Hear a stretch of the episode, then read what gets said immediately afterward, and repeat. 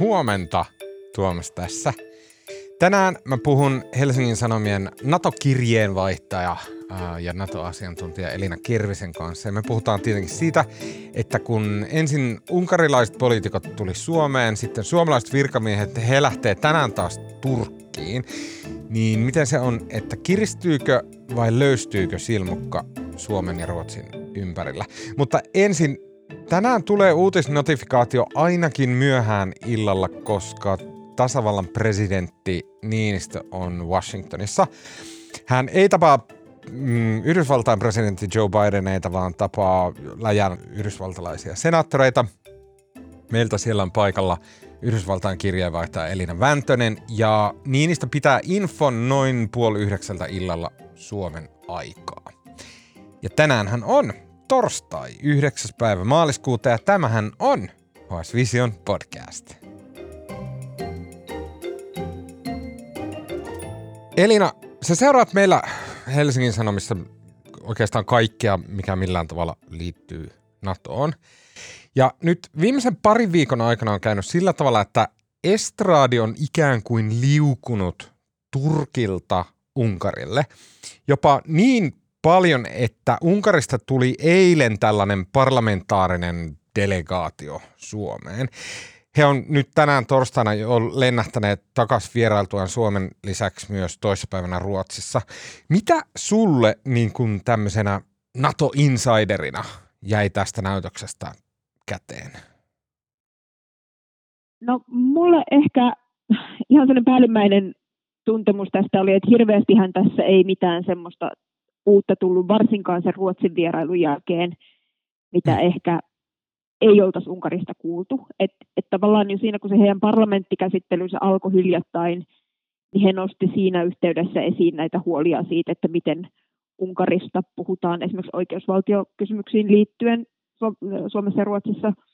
Ja ymmärtääkseni tässä tapaamisessa nyt vähän samanlaisia huolia nostettiin esiin. Mm niitä ei sitten kuitenkaan niin kuin linkitetty ja, ja ymmärtääkseni myös niin kuin aika suorasanasti sanottiin, että ei linkitetä tähän NATO-asiaan, mutta että he kuitenkin haluaisivat käyttää tätä jonain tällaisena niin kuin tyytymättömyytensä ilmaisun niin kuin kanavana tätä vierailua. Mm.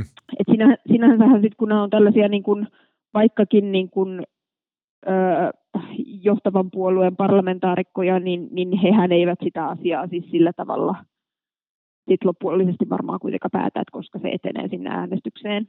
Mm. Että et sitten kun he ei esimerkiksi ilmassu mitään siitä aikataulusta tai he eivät niin kuin ottaneet siihen mitään lopullista kantaa, niin, niin se voi olla myös niin, että heillä ei ollut niin kuin ikään kuin rahkeita sanoa sitä, tai että et se ei ollut niin kuin heidän, heidän käsissään. Mm. Mutta toki sitten se, että kun se aikataulu on koko aika liikkunut ja, ja nyt tässä yhteydessä ei siitä kuultu mitään, niin voihan se herättää vähän kysymyksiä sekin tietenkin sitten. Mä, sä et ole telepaatti, enkä minäkään. Myöskään kumpikaan meistä ei ole mitään niin kuin kansainvälisen tason diplomaatteja eikä poliitikoita, joten niin kuin tosi syvältä Stetsonista tulee nämä jutut. Mutta mä kysyn silti, että onko siis sillä tavalla, että Unkari ei nyt näyttäisi tekemään samaa mitä Turkki. Jos Turkki tekee silleen, että se vaatii, että tämä asia – teidän pitää toteuttaa ja piste tai ei ole mitään asiaa liittyen Ruotsiin ja liittyen äh, kurdien, äh, kurdeihin Ruotsissa. Mutta että Unkarilta ei tullut liittyen tähän oikeusvaltioperiaatteeseen, liittyen EU-kuvioihin, liittyen siihen, että EU on linkittämässä toisiinsa oikeusvaltioperiaatteen ja Unkarille äh, jaettavat tukirahat, niin että Unkarilta ei ole tullut tämmöistä samanlaista niin kuin – takaraivossa asti tuntuvaa kuristusotetta, että tämä teidän on torpattava tai muuten? Joo, mun ymmärrys se on, että ei ole tullut. Ja näin on sanottu mulle siis myös taustaksi, että se ei ole pelkästään siis näissä heidän lausunnoissaan.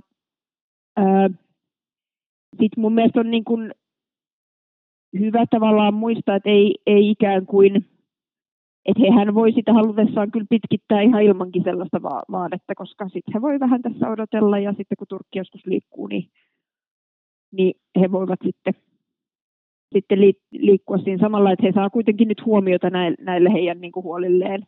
mm. tällä tavalla.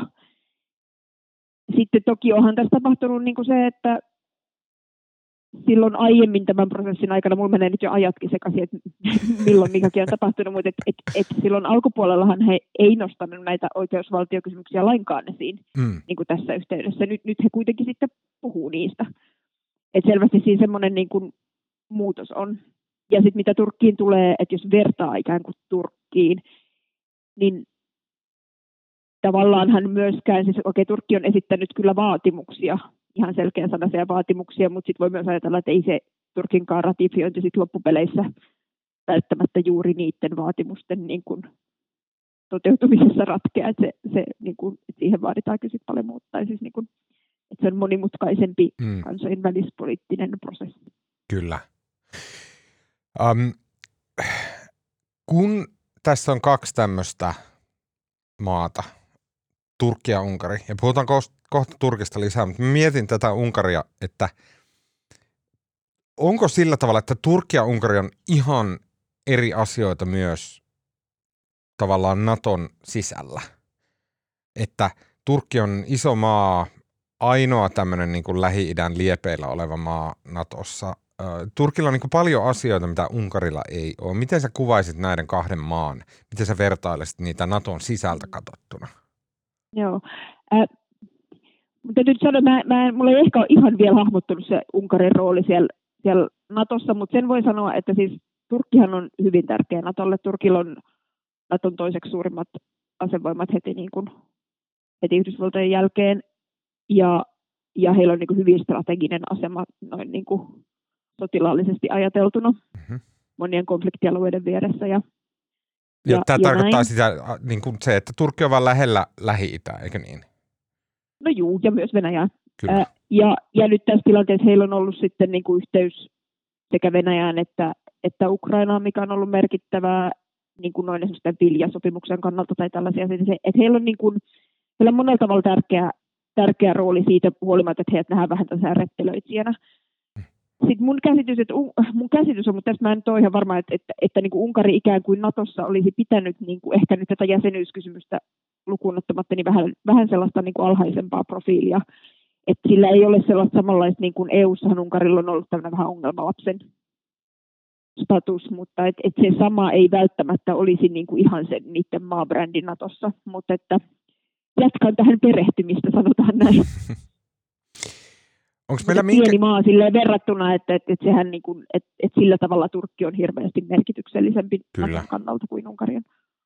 Nyt kun unkarilaiset tämä delegaatio, joka siis käytännössä koostuu ihmisistä, jotka on Fidesin äh, jäseniä ja käy, niin kuin mutkia suoriksi jonkun verran, mutta että he on Viktor Orbanin käskyn alla. Joten he, nyt tämä näytös on ohi, he palaa Unkariin ja sitten varmaan pallo siirtyy taas käytännössä Orbanille ja sitten Orban joko käyttää täällä tapahtunutta tekosyynä tai perustelee sen perusteella jotain tai, tai sitten ei. Mitä sä, kun sä oot jutellut ihmisten kanssa, asiantuntijoiden, virkamiesten, diplomaattien näin, osaako ollenkaan ajatella, että mitä tästä seuraa?